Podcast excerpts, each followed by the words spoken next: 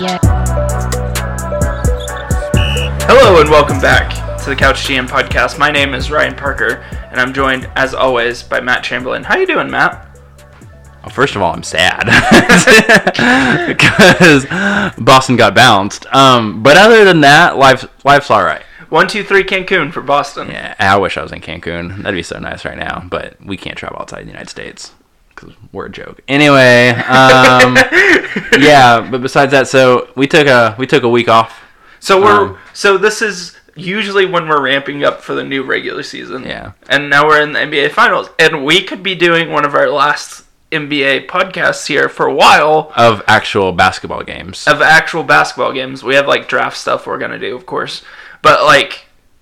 There's few, we don't know when the NBA season. There's a back. very real chance that uh, the NBA season is is done um, by midweek, and I don't know. Maybe we get lucky and we get a, a game five, but It's not looking like at, it. At this point, by the time you hear us again next weekend, um, the NBA season will be over. Yeah, that's a guarantee, right? And um, yeah, so that's we could be turning into a, a draft, whatever Draft they and free agency pod here pretty soon. and then uh, NFL or maybe a college football podcast Yeah, here and there. Good football pod. in there. Um, so Maybe get the NFL one while they're still alive for another week or two. yeah, we don't know how many more NFL games we're getting. Shout out to my boy Cam. Yeah, that's unfortunate. That was breaking news today. We're in October. How is it That's- October? That's, crazy. we could always do a baseball podcast if you No. Talk about what the Twins or something. Like, what are we doing? I don't know what are I mean. Like I, My Red Sox aren't in it either, so I don't. I don't even know what's happening in baseball. I think they're in the playoffs. they're in the playoffs. Yeah, I guess the Dodgers are good. The- yeah. Well, because I had Mookie Betts. Again, gift wrap present from Boston. We What? need to stop this. I'm gonna start crying over here. Well, uh, welcome to episode 81, uh, which is just insane. We've done this for 80 other times. Uh, so this is just incredible. Uh, but welcome to episode 81. Uh, if you haven't already, follow us on Twitter at NBA Couch GM Pod uh, or on Instagram at Couch GM Podcast. You can also give us a rating and a review on your favorite podcast platform of your choice and we would love to hear your thoughts on our podcast. If you missed episode 80, we talked about uh, the conference finals between the uh, Celtics and the Heat, the frisky Heat. Yeah. Uh, and then we also talked about the Lakers and Nuggets. Uh, both those series kind of not what we wanted, I don't think. Especially for one of us. Uh, To say the least.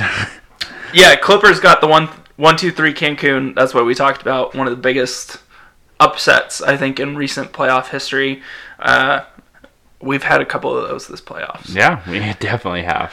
Um, and then the, we also talked about the draft uh, date getting set Mm-hmm. um, in episode eighty, and that was I mean it was a pretty thin episode. Episode Yeah. eighty. Uh, got to. Yeah, most talk about those Clippers. and- Yeah, that we just crapped on the. Clippers, and Yeah. we have even more Clippers news coming up. Yep. So Matt, what So- happened this week? We'll run through it. Um, we'll start with the one that uh, happened like the day after we recorded, which was Billy Donovan. Um, we knew he was leaving OKC, and he went ahead and jumped over to Chicago. Going to be the new Bulls head coach um, there. So not. I don't. I don't really know what to think of it for the sole fact of he wasn't staying in OKC because he didn't want to do a rebuild. But Chicago has all young guys. So I don't know where you go with that unless Chicago's making moves, which very well could happen. yeah, They got some tradable players. I think this is a sign that Chicago's really trying to get their act together. Yeah. We've been saying it for the last couple off seasons, but this is, I mean, the most stabilizing head coach, like actually good head coach in the NBA that they've had Yeah. in a couple years. Like Um, ten years. and I, I think like the. Thunder fans who have been miffed about this and who I've talked to have said like, are, isn't Chicago rebuilding? It's like, well, kind of. They've been rebuilding. For, They've been for rebuilding. They're kind of past that point. Like they want to win, right? Yeah. Like they want to make the playoffs. Also, Billy Donovan, when he came to Oklahoma City, was promised to coach Kevin Durant, and Russell Westbrook, and Serge Ibaka.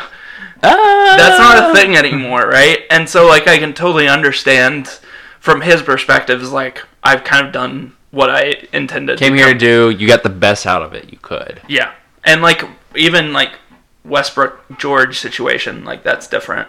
Yeah. Different situation. Now, Chris Paul. this is definitely a signal that other moves are coming for Oklahoma City. But back to Chicago, like this is definitely like a make the playoffs or things are going to get ugly. yeah. Like they made front office moves last offseason. Mm-hmm. They Yeah. made a coaching change this offseason. Like things will Made a coaching change last season too, and it kept boiling. Anyway, but yeah, so I they have so many young guys, and I think it's just the point if we can't keep them all. Yep. It's like They're gonna you're gonna have to pay them eventually, Yeah. or you like just accept that they just aren't what they were, and it's a lot easier to move off of it when they still have potential to other teams. So 100%. if they know what they're doing, that's what they'll they'll shoot for. But um, I, at the same time, even though they have new management, new coach, I still don't trust the Bulls. So un- until like there's just something permeating over that organization. So until I see it come back to uh, some sort of competency, I will not believe in it. Um, other bit of big coaching news was that Doc Rivers got fired from the Clippers. Um, that kind of I don't want to say came out of left field, but we uh, I don't know. Maybe maybe we should have seen it coming a bit more. I mean, expectation coming into the season is a championship, right? Like it's not just like Not not according to Paul George.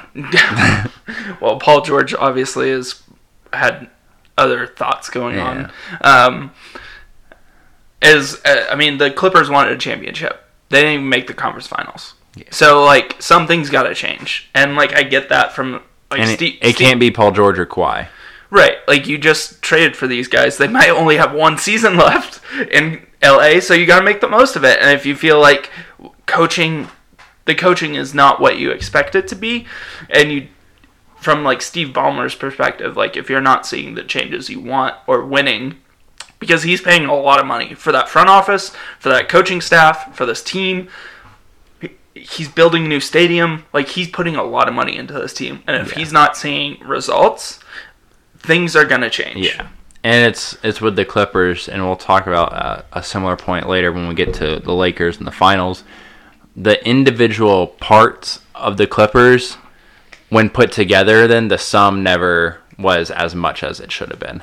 Right, like the individual parts were better than the sum of this team, and that part of that you, then is when you attribute it to coaching yeah, because in theory the the front office put together a good team the players are good competent nba players we've been all year like just don't play guys who suck and they they've really done that so then yeah i guess the experiment almost then leaves you to conclude it's coaching now the odd part about this and i remember immediately texting with you about this was okay if you're firing doc you got to know who you're bringing in right right. and so far, they are taking a thorough approach to hiring a new coach.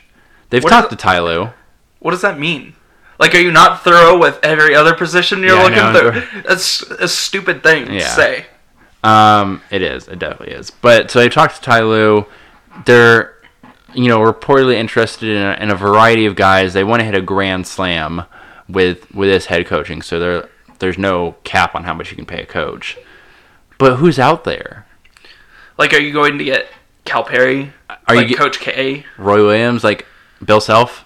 Like, and I Th- Could I don't could this see- get Bill Self to leave Kansas? I don't If- see if- any of those guys like coming over. Honestly, the one to me is is self only because he could realize Kansas is about to be in a world that hurt. Get, get the death penalty. yeah. So Um, I mean, they did bring out Snoop Dogg and strippers. So you know, like, I mean, He's got he- the LA mentality, that's for sure. I'll say Paul George is gonna love having Bill Self as his next head coach. Um, so I could maybe see that of all the college guys out there, but that's it. So then, from an NBA perspective, I mean, how many good coaches aren't a coach right now? Like, you could argue the Van Gundys. But do you uh, like are Kawhi and PG gonna connect with like these old, Yeah. old dudes who haven't been coaching in the NBA Yeah. for multiple seasons I mean, at this point? Stan was in semi recently with the Detroit and, and all, and I I still think Stan has a lot to offer. Jeff Jeff's been out for a while. I think if Jeff wanted to be an, an NBA coach, he would have been by now. Yeah. So it's like, were you either just waiting for like the quote unquote right job, or was it really just like you don't have that drive anymore to do it? And it's okay if you don't. If you just want to be an announcer and not a bad one at that, then keep doing it. It's a really cushy gig, right? It is, right? You're getting paid probably as much as you would coaching to do the Mark Jackson, Mike Breen lineup with ESPN. So maybe just keep at it. But if that's the case, then who, like, are you going to try and like what lure Jason Kidd away? Like, what's what's the play? I mean, Kenny Atkinson's not coming in to coach his team no, like if Brooklyn doesn't feel like he's a good fit for stars. for stars, then like this is like you need someone who can get feel like you can get over the hump. Like you're not getting Steve Kerr, Mark Jackson, like that could come into play, but again, like I don't feel like he's the type of guy who gets you over this His hump. players liked him for sure, but like on the core X's and O's, he couldn't make Steph Curry and Klay Thompson work on offense. like I once you realize that was the problem. It wasn't the defense in Golden State with him. It was the offense. Once you realize that you're like you should not get another NBA job. Then. Yeah. You couldn't figure that out. Um, and maybe it was just he was coaching from a different era, you know, but it stuck with current players in a modern, trying to play a more modern system, and it just didn't work. But that's the thing is, you should have hired or known who you were going to try and bring in, and it can't be a D'Antoni. He's going to run Kawhi into the ground. So, I mean, Alvin Gentry is the same thing. You just start going down a list, and it's like, what? Are we going to bring in like Scott Skiles or something here? like, oh, the Lakers brought in Frank Vogel. Let's try something like that. Like Nate McMillan. Like, Like- none of these are good options for what your team needs. Yeah. Aside from maybe Ty Lue. I'm not even sure Ty Lue's actually a great option because I've only ever seen him coach with LeBron James. That's a great point. Is like he got fired like what, like four games after LeBron Yeah. left in Cleveland. He didn't really get a fair shake there. I mean, I think like for continuity's sake, like Ty Lue makes sense, right? Just yeah, just to play. and like you're not having to pay him as much as Doc, even though like he's won a don't know. championship. You might get in that ballpark, but instead of 13 million, you might be paying him 10 or 11, Which is still a ton, but which is a lot for a coach. But yeah, Ty. Lue, if he reads the market, he might be able to drive up his offer for like how much he commands um, with them because he's like, who else are you hiring? Right. For real. Right. So, I mean, what former players like I want to go coach the Clippers if there's a guy like that out there, and I mean, like Chauncey Billups has been interested in coaching, right? But like you can't bring seems equally interested in doing front office work. Yeah. So like you can't. I don't. I don't know. Like it does. Like Greg. Like people have been interested in Gregg Popovich. He's not leaving San Not Antonio. leaving San Like Antonio. I Get over it. Yeah. I don't think Kawhi also wants to play with Gregg Pop anymore. Um. Anyways, I, I just I, this Clippers thing's a little weird to me. Same thing I talked about with Chicago. I, I'll believe it when I see it. Yeah. And I'm kind of on that same path with the Clippers. Show me some sort of organizational like continuity and command of the situation, and I'll believe it. But until then, um, we'll bet against you.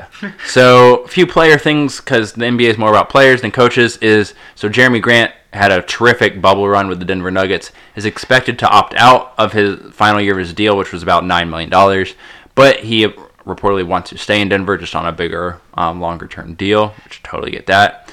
Um, and then a couple guys less happy than Jerami Grant would be Buddy Hield. Getting a little snippy with Luke Walton. Apparently, um, does not want to be his head coach anymore. Does not return his phone calls. Does not want to be involved with that organization as long as Luke Walton is there. Um, I I'm not saying Luke Walton is an, uh, a higher totem pole ranking than Buddy Hield in that organization, but I can't tell you it's vice versa either. So you know, I don't. I think Buddy Hield thinks a lot more highly of himself than pretty much anyone else in the NBA does. So um. Well, the Kings paid him, and then he hasn't played well. The former management in Sacramento. That's a good him. point. That's a good point. But it's like I I just this Sacramento team has continually been just a huge disappointment. Like I think they should have been closer to the playoffs than they were this year, and they weren't. I mean, they they got invited to the bubble, but and then like we're bounced got walked over. Yeah, But yeah. Um, And then Victor Oladipo reportedly wants out of Indiana. He kind of the other day then made a little statement like, "I don't know, don't believe the rumors, all that kind of stuff." But uh, I'm not totally shocked by this report either. Um, and maybe the feeling, if the report's more true, is is kind of mutual. And then the last bit um, about the draft is the NBA put out a list of players participating in the NBA Combine, the weird virtual combine. Um, and so players are starting to go through that and interview with teams and meet with them. Um, LaMelo Ball has just the other day then removed himself from that list. Um, a couple of the other top names um, just decided to decline the combine invite altogether since there's no one meeting of, of things. So I I feel like the NBA, definitely could have done this a bit different. Um, but it's honestly probably the least of their concerns right now. Yeah, this I mean like post this bubble is going to be interesting for the NBA to figure out. I think one thing we didn't mention at the top was that Doc Rivers got hired by the Oh, yeah, the my bad. 76ers. Uh, He was unemployed for like three days. yeah, it was like 48 hours. Uh, I don't know how we've I don't know how you feel about this hire. So I mentioned one little point to you, which is the other day, which was what was the last great big man Doc had, and it if you consider Blake a big man, which I don't, I consider him a, a really good four. Then nothing, no one in LA, and then in Boston, I mean Garnett played a little bit of five, but that was still a time in the NBA where you played Garnett and Kendrick Perkins together. Yeah. So Doc's never just built an offense around a true back to the basket center. Like I know in in theory Joel can sh- shoot a little bit, but that's not how Doc's ever built a championship team. It's been really good wings and a point guard who can command the offense and then a four who can do some dynamic things for your team. That's been his recipe and then you fill out the kind of that second guard spot and then the center spot with guys who match. So Joel Embiid five man needs the ball inside, commands it, you know, thirty times a game to get shots up in there, and sometimes in like in a really, really awful way takes too many jump shots.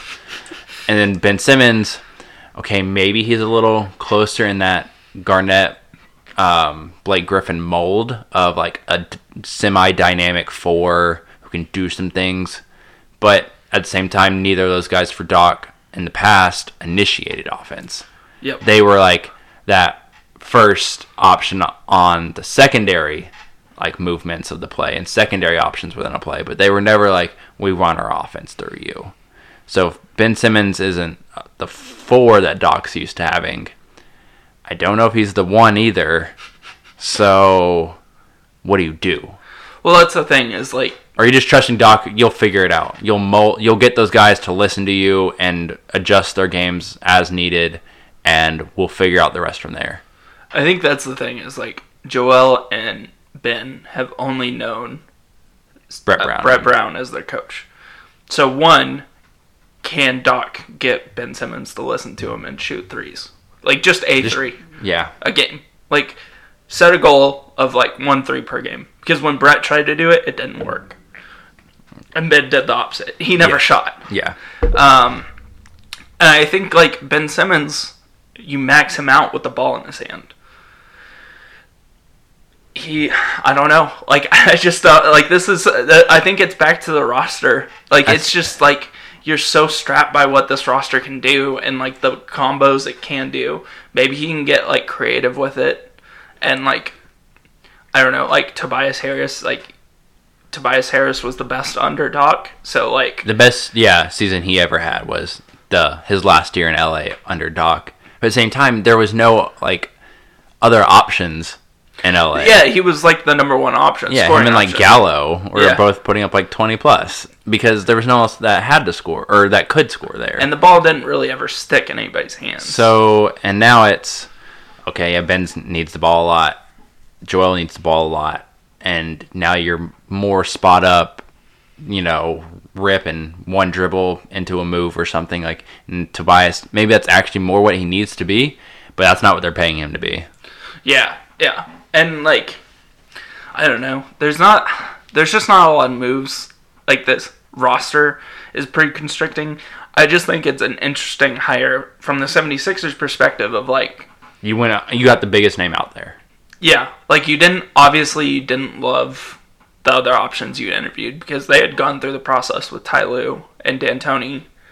Um but haven't like done like didn't offer or Yeah. at least publicly didn't offer. The report I I heard was the the ownership liked D'Antoni, and the front office was like, "Hold on," and then Doc ended up getting fired, and so it worked out. Um, but they were if ownership could have pulled the trigger, they would have hired D'Antoni, which I think that would have been a disaster. So I don't know if I've mentioned this in on the podcast before.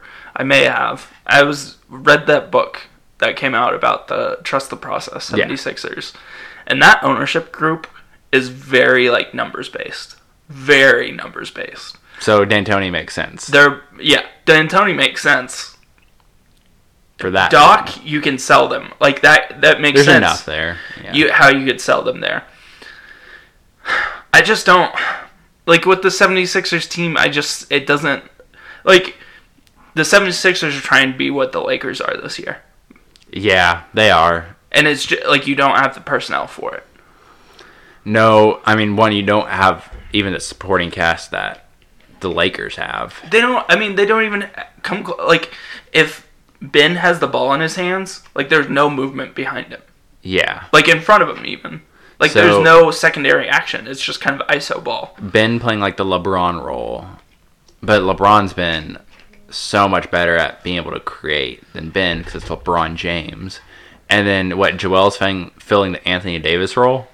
Like, is that your vision there? I, I mean, I guess. And then like Al Horford's like your Dwight Howard, JaVale McGee. Except you're paying him like eight Dwight Howards. Um, and I'm not acting like I'm the biggest Dwight fan either, but like you know, Dwight the knows his role. At least, yeah, Dwight was productive at times this year. You can't say that for Al. So the issues there is more with management and team building rather than This hire. the the I think it's- coaching.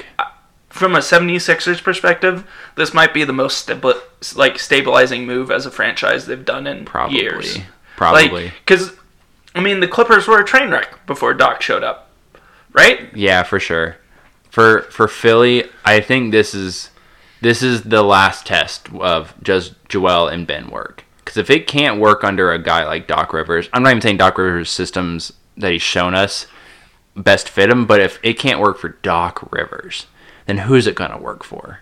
Right? I think this is the He- like he- ownership front office saying like this is our last like Yeah. this is maybe our last. They gave him a five year deal, which is weird. But I would expect more like a three year deal. Three or four. I think Doc demands five. Like he's not getting anything less than five, right? Because if you're gonna fire me because you want to flip this team, you're gonna pay me. right. To, you're gonna Yeah. pay to fire me. Yeah. I get that. Um, and I mean, if that's what he wants, that's if if you get to a championship, then it's worth it, right? Yep. So I just don't know if he will. So that's that's probably the most interesting part is how do they either keep this team together or what what's the stylistic game plan moving into next year? I have no idea. No idea. They're gonna have to prove it on the court. Like that's the one thing the Sixers have not done yet is prove Don't bet on Philly. prove it on the court. Um, and we'll just leave it at that. There's our Sixers bet for this Yeah, podcast, which we always get in. Moving on, Deep Well- breaths. one, two, three, Cancun, our favorite segment of the bubble. Uh, who has been let go into? Do you want to start with the Celtics? Can we take a break for a moment and go to Denver? so we're gonna we're gonna talk about the Nuggets and Celtics here. Um, so let's go dive into it. Let's ta- talk and talk some Nuggets. I I'll start this off. Yeah, go ahead. Give you a break. Um, I personally think there's really I have I've been pretty pessimistic about this team and roster buildup, um, roster construction, and what this team could do in the playoffs. I was pretty hesitant about it coming into the bubble before the se- er, and during the season. I think my biggest takeaway is that like this team can compete with the best of them. yeah. Like this team is mentally tough, and that's something I haven't we haven't seen from this. I mean, we didn't team. know. We didn't know, And when push came to shove, they showed up. I mean, they did get th- down 3 1 in two series, but they came back. Like, they fought their way back. Jokic is special. Murray it turned into a scorer that I think we both kind of thought could happen, but hasn't. It didn't happen until the bubble. So I I am impressed with this Nuggets team. Michael Porter Jr. could turn into a fantastic scoring option for them, which is a revelation. Not having Will Barton in the bubble hurt hurt this team quite a, A bit. lot. Yeah. Gary Harris, I think we know what he is now, which is really clarifying for the Nuggets. Which It- I mean, he had a good last little run there once he got back and healthy. I think, but- that- yeah, I mean, at the same time, he's he's capped at what he is. right. But like, he's not. You're not expecting him to be.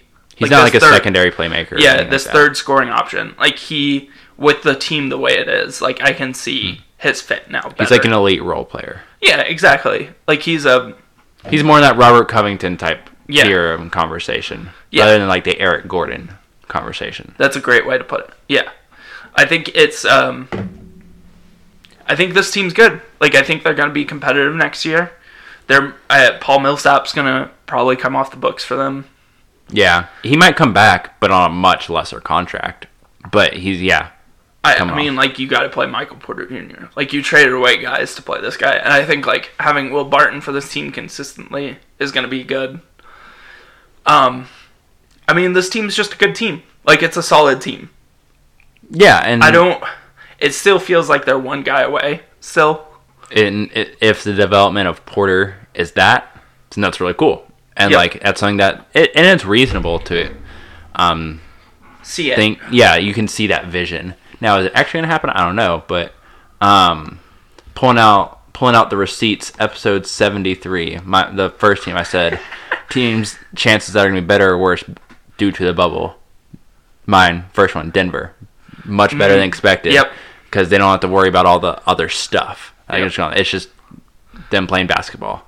Um, I, I'll go ahead and throw it out there because I need, don't need to put myself on too high of a pedestal right now. I said um, teams that I didn't know if I'd love it in the bubble was Miami. So because their their whole thing, and I this is exactly what I typed. They were they want to wear you down, but everyone just had a big break. Yeah, So now, and even though their success, like they had a lot of success, it really wasn't because they wore teams down either. Like, No, that they- wasn't the reason why they won. no. Um, is like their actual gameplay and, and game plan that Spoelstra put in. Anyway, um, so yeah, I feel pretty confident if I'm the Nuggets moving into next season. The West is always brutal, so you don't know if you're ever going to be a top three seed consistently in the West. But I would Jokic I would and bank on this team being a top three team next year. you think so? I think For me, it's the Lakers, Nuggets, and that's it. Like that's the. I would like to think the Clippers, but I think it's going to depend on how this offseason goes for them. I think the Clippers, for me, at this moment, fall into the next category of like Houston, Clippers, Maybe Utah. Utah, I guess. OKC's Golden dropping. State, maybe you could throw them in there. Yeah, that that's just such a wild card. Um, Klay apparently looked really good um, I mean- in their practices. They've started back up, but you know who knows on the court with Draymond and all, Right. and they have no one past that on their depth chart. So still, That's- still, that's that's, a thing. Um, so like for the Nuggets, you have to feel confident. Like you were the one, practically the one seed all of last year, yeah, and then even this year you were right there for the two and three all year. two all year, and like the Clippers eventually overtook you. I think what's probably most encouraging, and it's something you you touched on there, is Jokic in the biggest games, Murray in the biggest games had massive cojones. Yeah, Like they Yeah. were like, give me every game as an elimination game, and that they played incredible. Like Jokic averaged like 28, 11, and 10 in elimination games. Yeah. like that's wild. And but then Jamal Murray. games were Yeah, I know, games, right? And Which so, like- not like a two game sample size. No, yeah, it's like six games, and then um, Murray, I mean, was going for forty five at times, so that's just crazy. And like, there was nothing you could do, anybody could do to stop him either. So, and it didn't matter if they're playing LA, if that was the Utah um, series. So, I think you you you can see the hope with Porter. You know your two stars are maybe elevating to that superstar level, not just stars Yeah. anymore. Yep.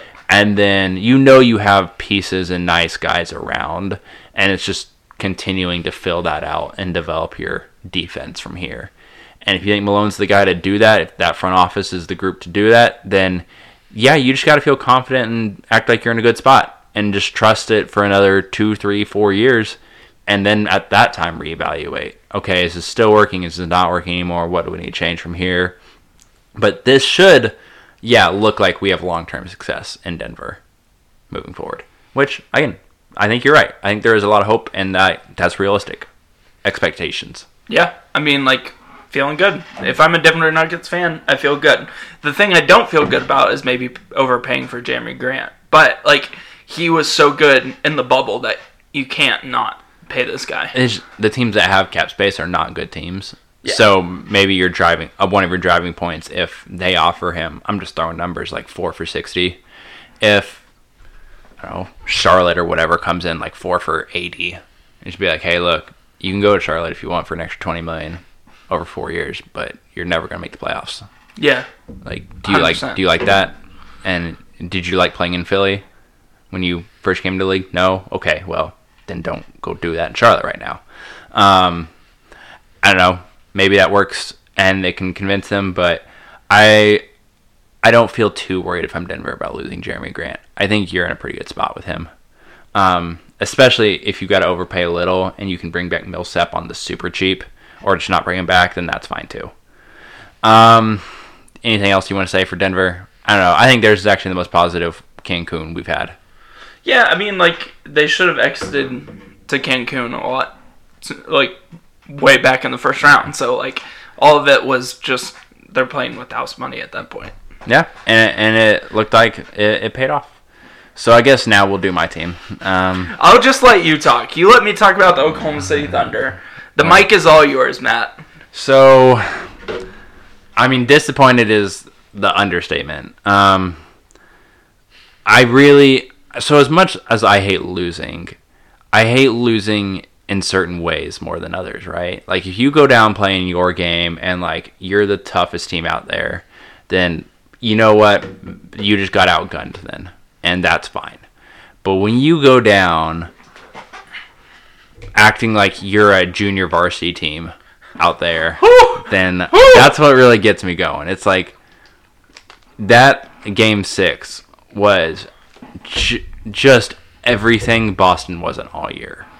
Like just the way they approached it, the way they they tried to just isolate, shoot themselves back into the game.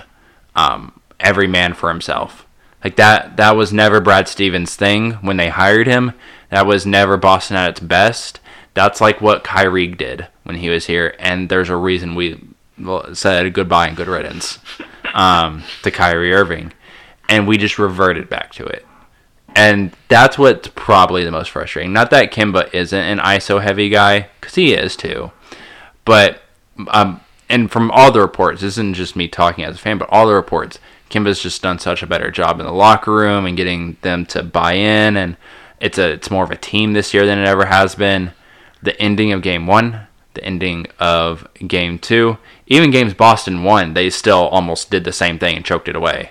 And then game six getting blown out in the second half. I, I'm I'm not going to say I was surprised at how the series ended because I, I felt it coming, but that doesn't make it any easier to swallow. Like I love Marcus Smart, obviously an OSU guy, also on top of it. Him taking 22 shots in that last game is is That's not. That's not what. I would rather him take two than 22. Yeah, he had that game four, I think it was game five, maybe, where he took like one three pointer, and that Cool. like that's. I think I've mentioned that before, but like that's what you want from Marcus Yeah. Smart. No, I don't need him literally taking a, like 12 three pointers in a game. Like that's ridiculous. That's to the point of like they're either leaving you open like Lu Dort or Andre Robertson, or type- you're just taking so many shots that you don't have to take that it's like we you we just got to take you out of a game It's like the kid you you're playing a pickup game and you're like, I just don't want to be on your team anymore. It's a black don't- hole, right? like, you I don't care if you're ball, good. You Like, don't see the ball again. Yeah, you could be the best player out on the court, but like, I don't want to play with you. Yeah. And Mark Smart, one, you're not the best player out on the court. You're not the best player out there for your team. You're not the third best player out there for your team. And my thing coming into the year was we need to establish a totem pole here. And I've said that phrase a couple times. You we got to establish this in Boston. Who who's the top of it? And then what's the order going from there? Like the best teams they know. Like they know it. LA Lakers. They know. It's it LeBron runs the offense. AD might be the most talented guy on available on the court right now, but LeBron runs that team. Then it's Anthony Davis. And then from there all all year it's been more Kuzma and like KCP and Caruso and unfortunately like guys like Dwight and Rondo just like weren't really having it this year, but then in the playoffs they've reevaluated it and the guys who were 3 through, you know, 10 all like had the perspective of I mean, we might win a championship. It's LeBron and Anthony Davis over there, so I'm going to do whatever they tell me to do. Like if that's the situation, like it can work, not quite knowing past like your top two options. In Boston this year, it was there was always kind of a is it Kemba or Jason that it never quite got worked out. I think eventually as the year went on, we started leaning Jason, but I don't know if we ever just like were clutch. Who needs the ball? Jason. We never got there. So okay, so Kemba's still the two. From there, who's the three? Should have been Jalen. That's what it should have been. But Jalen, Marcus, this idea of Gordon Hayward, like we never got that figured out. And so that's probably what frustrates me is we never figured out a one through four, a one through five, who's leading this team, who gets the ball when when it's nut crunching time, and for Boston, it was well, all right. Jason's gonna in the playoffs. Jason will take a, ti- a turn this time, and then next time down the court, let's just give it to Kemba and clear out. Time after that, all right, we'll swing it to Jalen and see what he can do. And it that it just doesn't work in the playoffs if you're not LeBron James, Anthony Davis. I mean, even most of the time, like it worked with like Kawhi Leonard, but you have to be that level of guy to have that offense, and that's not Boston. That like I love Jalen. I think he took a huge step in the hmm. bubble, Yeah. but he's not there yet. Jason, I think he took a massive leap this year, but he's still not that yet. Him getting like what third team All NBA, like it's nice. I don't know if he fully deserved it or whatever, but like it's nice. Yeah. So I think that's comes back ultimately though on Brad Stevens. And while I have I love Brad Stevens too. I think he's a, a top six coach in the league. I also think he probably met the top two coaches in the league, um, with Nick Nurse and Erik Spoelstra, and so that's that's tough matchups, of course. But you gotta you've got to figure out managing the team. Like who who is the guy here? Who we're we getting the ball to? Who do we run our offense and defenses through? And then, particularly in the Miami series, how in the world do you not figure out the zone? Yeah. Like they, you knew they did it coming, for six right? straight games, and I again said it at the time after Boston won Game Three, I think it was. Like Boston scored against it, but Boston didn't figure it out. It was just Kemba had a really good first step, and he realized, oh, they can't stay in front of me, and is pull up at the free throw line for a jump shot. Like just don't get too far down into Bam, and you're open there. And Miami's counter that was okay. Well, then we're just gonna have Jimmy or Jay if you get past them, still crowd you on the back, and you don't have a kick out option then because you want to kick it to Mark Smart for a three. Fine, go, go ahead. Go go ahead. Yeah, and so that's ultimately what we got into with that. And also, Jalen was an incredible cutter against the zone. Really just killed Miami in that. And then also, weak side rebounding. Jalen, again, did a terrific job of that. That's not figuring out a zone. That's beating a zone at what a zone is supposed to be beat at. Yep. Like that's that's what you need to do just to generally beat a zone, but that's not like this revelation Boston had. That's like high school principles right there. Um, so the fact that game, I think it was game six, Boston, uh, kind of realized, oh, how to screen the top guys on zone. That was nice to finally see a little bit. But even from there, there was no weak side action. There was no and there was no development beside just like the basic driving kick. Like they couldn't figure out how to roll against it. They couldn't figure out how to um, get like some weak side like flare action going. It was just the other three guards were standing, Yeah. and again, it's we couldn't even get a cutter in there then. So I know that clogs the lane, but the point of a zone is we're going to clog a lane and make you shoot. Yeah. Well, if you can get Jalen then diving hard down there, get Jimmy to respect the cut because he's done it before, and then have Jason or whomever was the other guard in the corner lift to where Jimmy should have stayed to, then that's an open shot. And we didn't do it once, and it frustrated me. And part of it's, it's a zone. It's not that hard to figure it out. Zones are not meant to be played all game, and you see it right now in the finals. LA is like, we're we're gonna get this zone moving a little bit, and then we're gonna find the right cut at the right time, or then we're gonna find AD or LeBron who are bigger than whoever you've got out there, and they're gonna make the right pass. Boston, they never made the right pass against the zone. They could never figure out like the landmarks for how to get into a zone and what to do with it from there.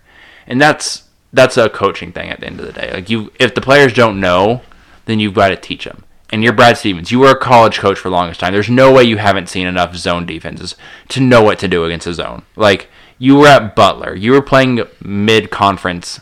You know, whatever. I don't know. What the number is. Maction, whatever you so call like it. even the Big East, like teams still run zone. So like you should know what you're doing against the zone. In fact, that he had six games to figure it out and made about three inches worth of progress in that time.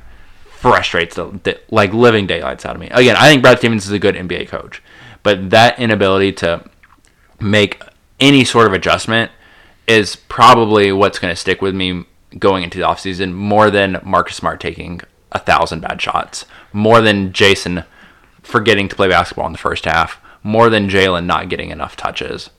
That's what's going to stick with me.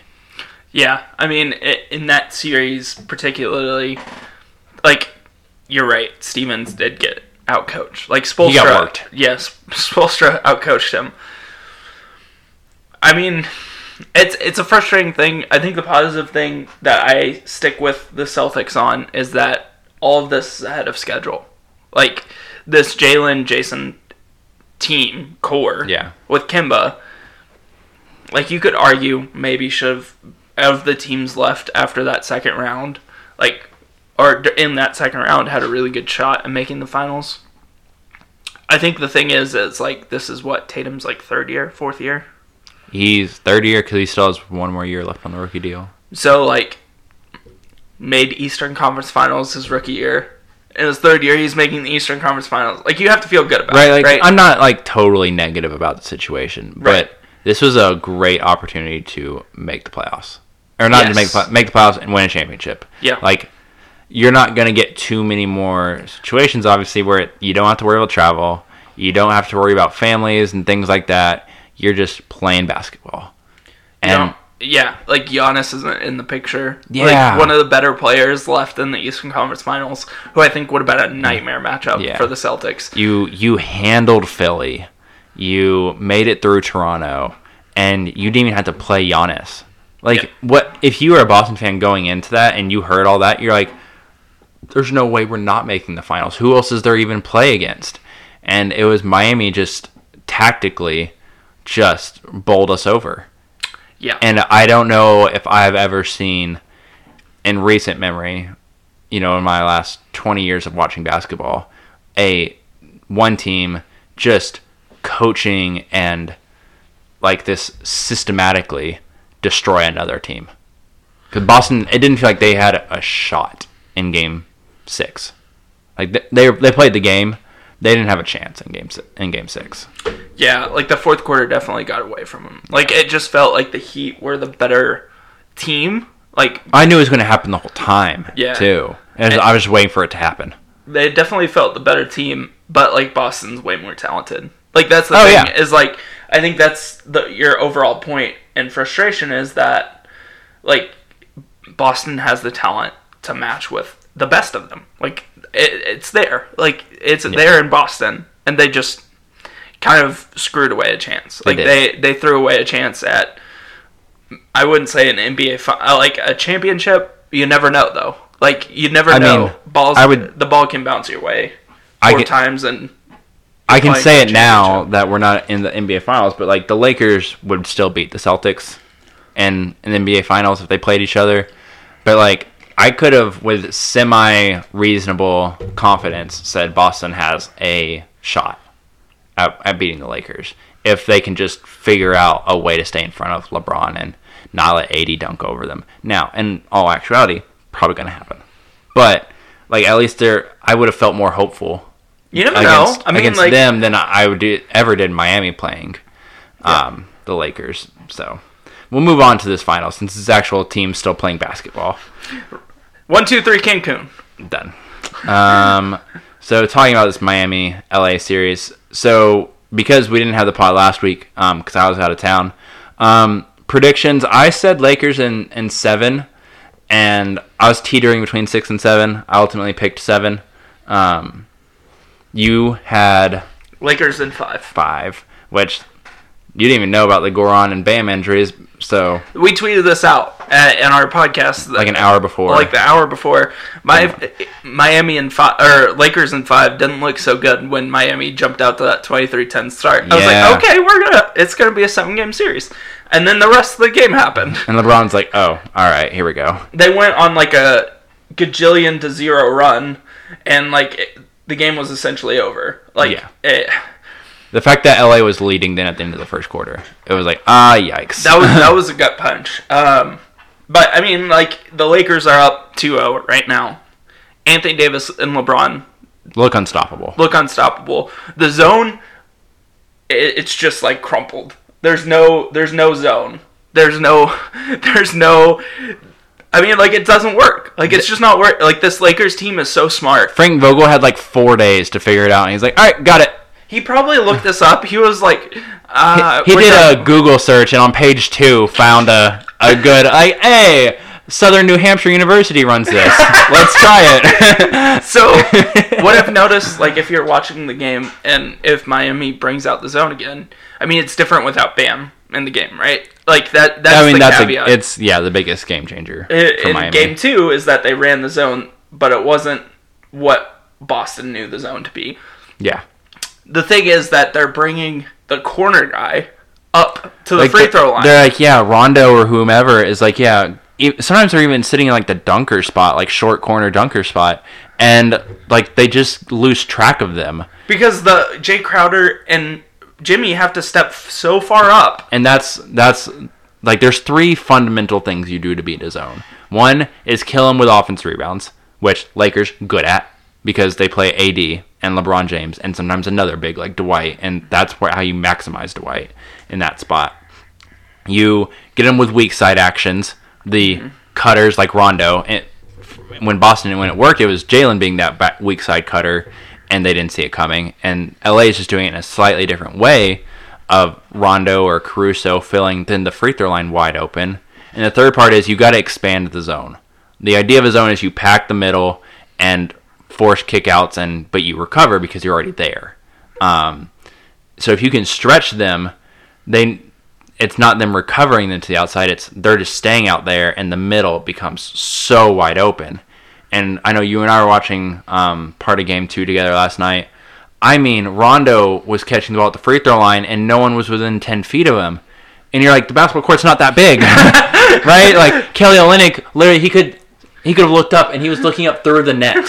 Like I was like, "Dude, you're not doing anything down there, right? And It's like basketball 101. but Jimmy and Jay have to stay out there because it's LeBron and like I know he wasn't hitting, but Danny Green up top. Yeah. So like you you can't leave them. you don't want the free, just like free shots. Yeah. Like you don't want those guys getting hot. wide open, top of the key shots. Yeah. So it's like, then do you blame Robinson or Herro, who's that weak side lower wing on the zone, for not cheating it? Because there's no one else over there with them anymore. You gotta you gotta at least semi flash with Rondo and, and the, um, the most primary example to like we're not just gonna give you a wide open shot. I'm gonna at least give Jay time to come down to you, give Kelly time to step up to you, and then I can go out there and, and chase Danny Green off the three point line, for example. And it's just that's not technically what a zone does though.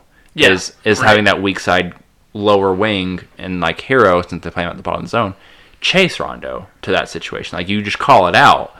But if there's no one there to re- to receive that offensive player because they're having to guard so high up, then you're screwed. Yeah. And and that's exactly what the Lakers did. Well, the Lakers even like put Anthony Davis like weak side under the like on the literally he was standing on the baseline several times and like they would get it low post or in that free throw situation and then it's like a two on one. Yeah, you're playing high low from there with Anthony Davis and Dwight. And it's like I mean, don't get me wrong, Dwight can't do a lot on offense, but Dwight can dunk. He can also pass the ball. Like, it, He, like he's the- not a bad passer out of that high post The- to an undunker. Well, that's the thing is like you're not asking him to make a che- like across the court pass. Like what like it's Miami literally asked a Bam to do. pass to Yeah. Anthony Davis, and Anthony Davis finishing that Every ten time. times out of ten. Especially without Bam, there's absolutely no one to contest at No rim protection. Yeah. absolutely no pr- rim protection. I think the thing that the zone hasn't done well, um, I mean, is protect Duncan Robinson and Tyler Herro. Like they, like if they, if Miami went to the zone, the Lakers were seeking those guys out. Like Still. Anthony Davis was coming to Tyler Herro's side and saying like, "You're gonna have to guard me. Yeah. Like, you're gonna have to front me." And there's, like, I'm scoring Yeah. this out of every time. Yeah. And so that's the thing. Like, even if you- could get Anthony Davis to take a jump shot, Tyler Herro putting a hand up in those six foot arms he has, because he's got a negative wingspan, not doing anything like to contest the shot. Like he, his hands you can't even get to Anthony Davis's eyes. Okay, like it doesn't work then. And okay, Duncan Robinson, you actually show a hand. That means you're too close to me, and I'm going right by you. So Yeah. That's the other thing is that like whenever those guys are in the game, LeBron's just been hunting those guys down. Yeah. If it's zone, if it's man, like it's essentially it's gonna be a bucket every single time. yeah, And like for Miami, now that Dragic is out, can't say his last name. Um, there's no hope. Like uh, you have to play Robinson and Herro, and like you could get away with playing Dragic and One of those guys. Herro or Dragic and Robinson, and that's fine. Like he the can- on-ball creation you get from Dragic, and then the at least defensive effort you get from Dragic. is enough to kind of just compensate for the whatever else he's gonna do on defense. It's just like one of those things for Miami. It's like you've had a nice run. It's Yeah. cute. Like, we'll But all applaud is- you. Like the Lakers are just more talented than you. This is what probably would have happened last year if Golden State was at full strength going against Toronto. Oh dang, that's a take. Oh, off the top rope. I mean, if Golden State's healthy, right? like if Kevin Durant's playing, yeah. Right, Like it's, like- it's like it's cute. Kevin like Durant, if Klay was still not having a torn ACL, if Steph is then able to be Steph, like, like don't get me wrong, I think Kawhi Leonard's incredible, but like Kawhi Leonard and stuff, like we saw what Pascal is this year, and Kyle Lowry, like I don't, I don't know, like is it a better team than Miami? This Miami team, then yeah, but that Golden State team's better than this LA team. yeah. So I don't know. I'm just throwing that out there into the world. Um, yeah, a lot of the same points I had typed up. What you hit on, you Miami just can't put Herro and Robinson on the floor together right now. Yeah. Um, that the depth though is just so depleted with the Dragic injury. I mean, then you're going to like Kendrick Nunn. and and I mean Kendrick Nunn can score, but he can't defend. He's a He's worse defender. He's a worse defender than than Herro or Robinson. Yeah. So, um, the I, I slightly touched on it, and I know the Bam injury is the biggest thing here. Is but even with Bam that first game, Anthony Davis looks massive out there. Like he looks a head taller than everyone and thirty pounds heavier than everyone out there. Like he looks ginormous, and I've I don't know if I've ever really thought that against Anthony about Anthony Davis because he doesn't play the five, and so it's like okay, yeah, you're bigger than the guy guarding you because you're playing the four, Yeah. right? But you're playing against like Marcus Morris. right, but now it's like, dude, that's Bam standing next to you, and like you're a significant like three inches taller than him. Your arms are longer than his, and your arms are bigger than his. Which who would have thought that was Anthony Davis? This feels like the Anthony Davis series, right? Like it just Yeah. feels like he's gonna be the dominating factor in this. Like the, this is LeBron's best running mate like he's ever played Yeah. with. Like straight up, like most talented. Like he can defend, he can score from the outside, he can score from any spot on the floor essentially. Yeah, he can run a pick and roll, or he can be the screener in a pick and roll. Like Which is that's, insane. That's Like- nuts. his passing's good enough. Like I, there's this Lakers team. I've been underselling. I think I've realized I've undersold this entire year because like I our biggest the hesitation with them is that the guards like the third whatever is just not going to be Roster spot three through anything. It's they're just not they're like great. losing. Yeah, like it's a negative, but like LeBron one and two are so great that it just doesn't matter. Like The way they complement each other too. It's not just that they have Yeah. the best one and two in every. The way they complement each other, it it's it's the antithesis of Joel and Ben. yeah, Right. yeah. the big man commanding the ball and just going back to the basket, the kind of guard, passer who just Ball handler. ball hand yeah, like he just kind of he's out there, he's doing his thing, he's dribbling, he's making some passes. LeBron it's like when he dribbles, when he makes passes, it's like, "Oh, shoot." Like it just LeBron doing anything. Like you got to respect it to the nth degree. And Anthony Davis, he's not just calling for 30 post-ups. He's like doing anything he wants everywhere on the court, and he like wants to run around. Like he wants to be moving. That's why he wants to play the four and not the five. Like he wants to go inside and then outside and then get a screen to lift up to the top of the key and then go on a dribble drive by you. Like Joel doesn't want to do any of that. Joel just wants to whatever's the easiest thing possible to get two points. And so with this squad now, it's like I one I don't know how you would have defended it anyway with Bam, but especially without Bam, like the fact that Solomon Hill's probably been your best backup center so far is like probably the worst and most telling statement for Miami right now. I think for Miami, like if you're to get back in the series, like you have to find some pace. Like you kind of like Dragic was your pace guy. Yeah. Like he set the offense. He got you into your offensive sets. Like he was like if he saw a hole in the defense, he would take advantage of it. You have to find that.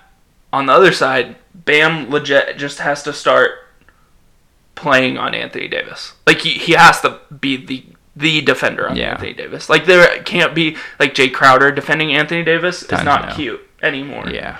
Like that's not like it's not gonna work. Well, I'm even. I mean, yes, if they have any shot, that's it, right? But And even then Jimmy has to go like nuclear. he has to do 30 plus a game, and he played like 45 minutes the other night. Went for like 25, like what was it, like eight and eight or something ridiculous like that. Like he almost had a triple double playing basically the entire game. Back to the Bam thing though, when even when he did play in the series, Anthony Davis is like, "I'm getting two fouls on you right now," and did mm-hmm. it Yeah. Because he's that good. Now, Bam in five years, maybe that doesn't happen to him anymore. Maybe Bam in two years, that doesn't happen to him anymore. Yeah. But right now, Anthony Davis is like, getting those calls. yeah, he is. And Bam isn't getting the benefit of the doubt that he's not fouling him. And sometimes it's really close. Sometimes he really is fouling him.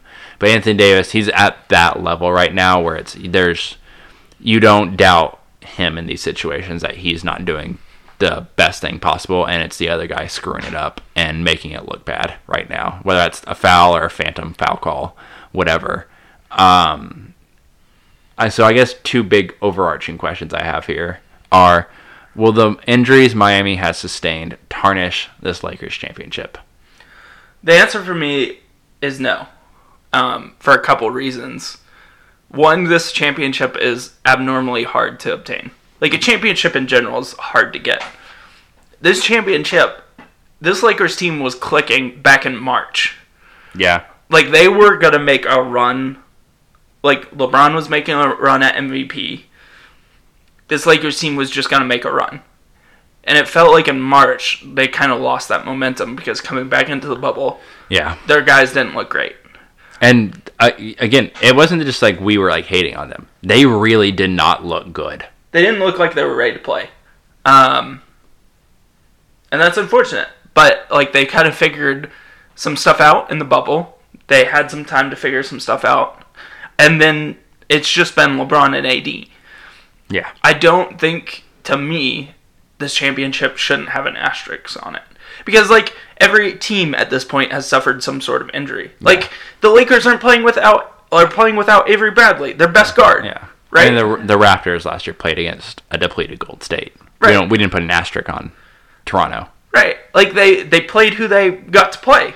Yeah. Like uh, like the Lakers can't control Bam's shoulder injury or whatever it is. They can't control Goran Dragic being thirty something and having like weak ankles. and like the, just Yeah, like that's the thing. It's like it's not even like it was a dirty play. Like No. it's not it's not anything like that. And I I think for anybody to claim this is gonna tarnish a championship is is just absurd to me. Like eh, championships are hard to win. Like period. And like e- they had to win ha- 60 games this year to get the one seed. Every team has some version of this at some point Yeah. in a championship run. Yeah. No, I I think I agree with you. Like the bubble, if anything, people were at first time like, oh, now it's like too easy. It's like I don't know. This bubble seems brutal. Like, Like, they haven't been around their family in months. yeah, they like literally just got to bring them in. Yeah. So, like one side note, NBA fantastic job with this bubble. Zero Fantastic. zero positive tests. right? Danuel House screws around once, you're You're basically gone. you're gone. Yeah. we're not doing this. Um, and uh, so yeah, just t- for the NFL. Shout out to the NFL and college Um, football. Anyway, so back to it, but it's brutal. Just you have a hotel room, you go to practice, you play your game, you go back, and it, you know maybe you get to go hang out at the pool for a couple hours. Maybe you're getting a massage here and there, but like this isn't your life. This isn't regular life, Right, right? so, You're not like- living in the comfort of your home. You're living in a hotel room. Yeah, and I know Paul George. He talked about like this the stress and like the impact of the bubble on like personally, but it's not just him. There have been lots of other sources from management and coaches and other players. They just haven't come out and put their name on it. That this is brutal. It's um, tough. being there, and I hey yeah it is.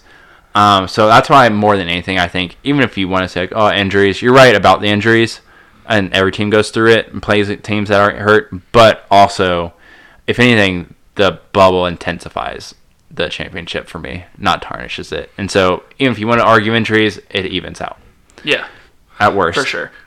I have one last question um, Okay. before we hop off of this, which was, does this Lakers team building slash style of play influence other teams going forward?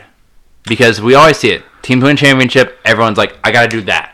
Yeah. I need that. I whatever that is, I need to do that. And even with Toronto last year, it was like you can play two small guards as long as they're tough. You can play two small guards, and the Golden State obviously has had the biggest influence on the league over the last several years. LeBron was the biggest influencer for forming super teams, right? I mean, Boston kind of did it with the whole KG Paul Pierce thing, but The big three. but really like that idea stemmed out of championships. So does the Lakers style of hardcore defense and just get long guys next to your superstar is that is that the team building strategy going forward that teams are going to adopt or are they stylistically calling this a fluke not that the championship's a fluke but the style of team building is a fluke So I'm going to answer this sarcastically and hear it with sarcasm. So if you're saying teams are going to try to replicate getting Anthony Davis and LeBron James, then yes, teams are going to try to replicate getting Anthony Davis and LeBron James, two of the best defenders on the face of the planet, right? yeah Like it, it's when they're when they're locked well when Le- LeBron's locked in and engaged again yeah top five defender in the world Anthony Davis just on the daily top five defender in the like world Like they're both like all defensive team type of Yeah. players. Like I don't think so. Like I think the best version of a team is still small ball. Like a version like shooting threes. Like mathematically, it makes sense. Um, I don't think with any other superstars this team works. mm, I just don't like see the like Caruso, Rondo, Danny Green combo, KCP combo working with anybody else. Like it just like their stars are so good at what they do and they complement each other as much as they do. Yeah. Like does this work with Paul George and Kawhi? No, we just saw it fail with the Clippers. with, with better supporting cast. Yeah. if anything, yeah, So like for me I don't think you can like that's one of the things I've seen on Twitter over and over again is like oh well the Lakers did such a great job of getting Anthony Davis. Like no they didn't. let's be clear. Let's let, let's review this Lakers team uh, if since you brought this up. Let's review this Lakers roster building. Okay? Let's review the last year. They sucked for most of the 2010s. So they get end up with two number 2 picks, Brandon Ingram and Lonzo Ball. Right? yeah, They start building around that. Doesn't work. Doesn't work. So you know what they go get? LeBron James in free agency. And you know why they got LeBron James? It wasn't because of their team building. Because they're in LA. It's because they were in LA and they were the Lakers. So they screwed up with the draft picks. Then they get one of the greatest two one of the two greatest players of all time. Yeah, And then oh by the way, they got Anthony Davis. You know how they got Anthony Davis? They got Anthony Davis because his agent told every other team, "Don't trade for me. Trade Yeah. trade for Anthony Yeah. Davis. He's only going to end up in LA." even if you trade for him, he's he'll play his year. This offseason he was headed to LA. yeah.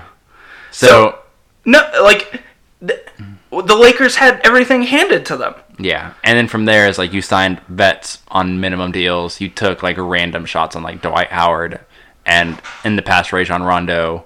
You signed KCP because he's clutch, Yeah. Cl- Klutch client, not Klutch not client, right? Um, and then you like you had just enough money left over to like take a shot on another vet wing, Danny Green, who honestly has been trash all year. Yeah, he hasn't been good. And it's Um, like the of course like the Lakers going to win the championship because they have the two, two of the best 10 players, two of the top 5 players in the world. Yeah, and that's that's kind of why I think I agree with you. One, that aspect of team building, yeah, you can't think you're going to replicate it. But it's like like we keep bringing up the Sixers. Like that's this is the style they want to play. This that's exactly it. Like it's big, it's out rebound you, it's physical, it's defense. Yeah, and then get out in transition, push, get easy buckets off cuts and layups, and then from there just hope we can hit enough threes to keep you at bay. And we're just going to be like we're going to defend better better than you can shoot threes. Yeah, and LA's shown this year that it can work, and that's why I'm, I would be very worried if I was a Philly fan. I'd be like, oh crap, we're gonna keep doing this, aren't we? Yeah. And, like and- but you don't have, like you said, AD and LeBron. You have Ben and Joel. Not maybe if you squint hard enough, could be that. but it, as of right now, and honestly, the trajectory they're on, they're not going to be that. Which Yeah. it's not like it's not like rational to think they would be either, because it's like you said, two of the top maybe five players in the world. And for Philly, you have two of the top, I mean, twenty players in the league. That's really great, but that's not two of the top five players in the world. yeah. Like in the most simple of statements. I It's not just like I don't I don't buy into this like yeah, the que- I get the point of the question. I just don't like on Twitter, on social media, you'll hear pundits talking about it. It's just like this Laker team is so unique. Yeah. And I think we'll look back at this team as the most unique team in an era that is going small. Yeah. I'll say they they you know, yang to everyone else's yang. Like they just went the other way. Which can work. Zigged and zagged. I mean, like if you're like, I think the more interesting question is like, could you do it if you're like Denver? Like, could Jokic, could a, a Jokic led team win a championship? I think that's the most interesting question right now because he's not that top five player in the world like Anthony Davis He's is. close, but he's not that. No. He's not that. Um. Anyway, that's my Lakers rant. Yeah, that was my, that was my bet on the Lakers. Is like, let's stop congrat congrat congrat. Oh my gosh, congratulating them on tr- making all these awesome moves when everything was just handed to them. Yeah, because you're they're the Lakers. I mean, that's it's typical. Yeah. like I, I this this Lakers team is just like I, it's frustrating because it's working. It's honestly not the worst thing to watch right now. No, No. it's not. Fr- it's. Let me clarify that statement. It's frustrating because like the team is not as good as I think past champions. No, you're probably right. Like if you match them up against other squads, of recent time, if you could do that, then yeah, I don't know how great they are. But again, maybe maybe still the same thing applies. Maybe the mismatch of LeBron. LeBron against whomever and Anthony Davis versus whomever is just that's enough. Yep. Maybe maybe they are truly just that good. I mean, probably. LeBron's for sure that good. Kind of to the point of just don't bet against LeBron. Like I know he's actually Yeah. only won three out of nine of his finals championships, but that's for another day. That's another LeBron, LeBron legacy podcast, which I guess we could do fairly fairly soon. Now that he's going to win his fourth. Uh, now that I said that, the, the Los Angeles Lakers are going to go on to lose four straight, Okay. and Miami Heat. Good night. Shout out to Calvin also. Miami's finally losing, so don't talk to me about your boy Jimmy. Uh, anyways, Jimmy wasn't the problem. CC Minnesota, CC Chicago, CC Philly. Uh, that's my favorite thing is that this the Philly fans are just writhing in agony. Got swept. Got swept. And it's Jimmy Butler ultimately getting into the NBA Finals. Doing what you want to do. Playing That's like you want to play. that's like seeing Reggie Jackson for us, like get to the NBA Finals. I'm so glad he got bounced. Anyways, uh, thank you so much for listening to episode 81. We are going to watch this OSU football game, and hopefully uh, they can beat Kansas. Not looking too good right now, though. we will see you back in episode 82. Thank you so much for listening again, and leave us a review. Yeah.